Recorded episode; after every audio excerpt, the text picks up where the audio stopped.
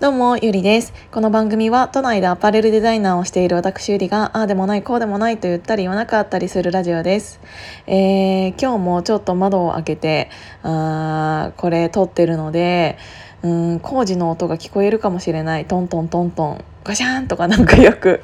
あの今ねうちの周りでねマンションね2軒建ててるんですよね。で今まだ私エアコンをそんなに入れていない季節なので窓を開けてあのできたらあのその風とかでねあの優雅な昼間を過ごしたいところなんだけどちょっとあのあまりにもうるさくて閉めちゃうことが結構あるからもし私がこれ喋ってる時にちょっとあのうるさいなって思ったらちょっと工事の音です。っていうことを先に 伝えておきたくて。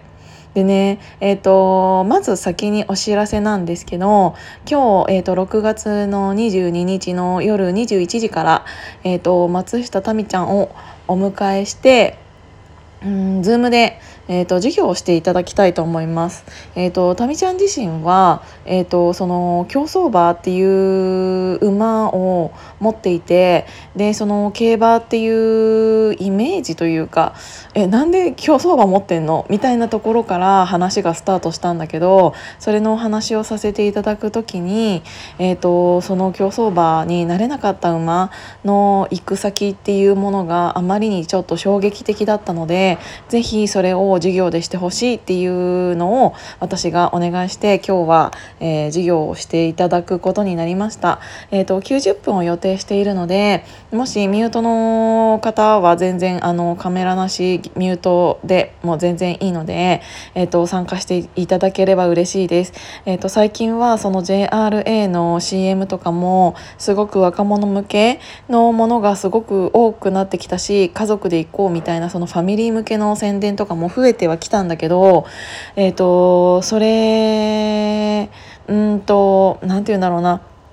あの競馬自身を、えーと、否定しているわけではないんだけどその競馬が行われている裏で、えーとどういうことが行われているかっていうのは私たち人間が知っておかなきゃいけないものだと思うので、えーと、ぜひ見ていただければ嬉しいです。っていうことで、うんと、お知らせはそのぐらいにして、えーと、昨日はね逆逆にっていうか、うんと、品川ミッシェルさんこのヒマラヤのパーソナリティでもあるニューヨーク在住のミッシェルさんですねに、えー、とこんまりメソッドの、うんとお片付けというかビジネス向けの講義をしていただいたんですけど、えーと、こんまりさんっていうのは私もなんかニューヨークで流行るまで、えーと、正直存じ上げなかったんですがなんかアメリカでこういう人がいるらしいっていうのがちょうど1年ちょっと前ぐらいかな、えーと、コロナになって、えー、とみんなが外出を外にしなくなったぐらいに、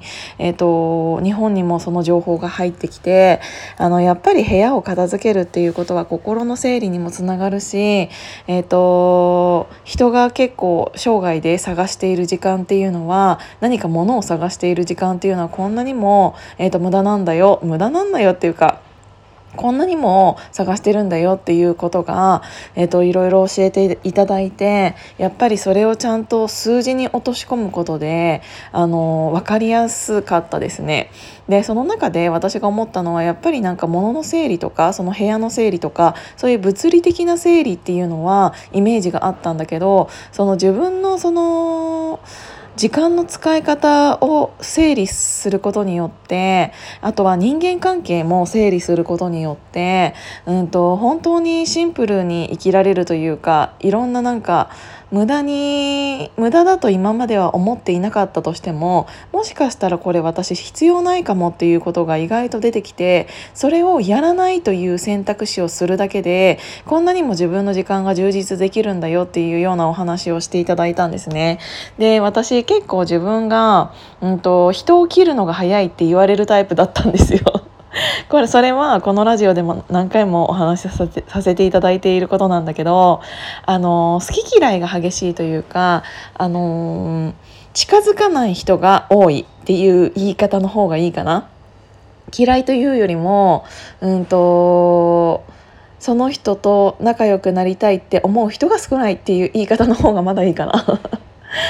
でなんかそれってなんか自分の中では良かったんだなっていうのをなんかそういう何て言うんだろうな、えー、講義を聞くことによってそれも整理できたので良かったなって思って、うん、なんか自分にね、えーと、マイナスとかネガティブなものをもたらす何かっていうのがもしあるのであればわざわざそこに居届うん居続ける必要なんてないしそれをやらなければいけないことでもないしその人から離れたっていいと思うからそれをすることによって、えーと、自分の今生きている周りの時間だったりスケジュール管理っていうものをちゃんとする、うん、自分のなんか納得のいくところに持っていくことによってこんなにも、えーと、自由な時間、えーと、自分がやりたい時間勉強する時間プラスに持っていく時間が増えるんだなっていうことを改めて認識して、えーと、そこはそのままもちゃんとやっていこうって思いました。あの今ある仕事をやっているこなしているだけでは確かに、えー、と自分自身の成長にはつながらなくてこれからやりたいことだったりそれに対しての勉強だったりっていうのをする時間とかあの例えばその昨日の Zoom だったとしてもそうかもしれないけどこういうのを勉強したいなって思っていても今自分が持っている仕事をタスクにえーと、追われて、えーと、そっちができないとするじゃないですか。そうするといつまでも自分はタスクに追われた人間でしかなくて新しいことに挑戦なんてできないんですよね。なぜならそのための時間を取っていないから。だけどあの他の無駄な時間を少しでも削ることによって、うんと、タスク管理っていうものがもうちょっとクリアにできてきたら、えーと少し生まれるその時間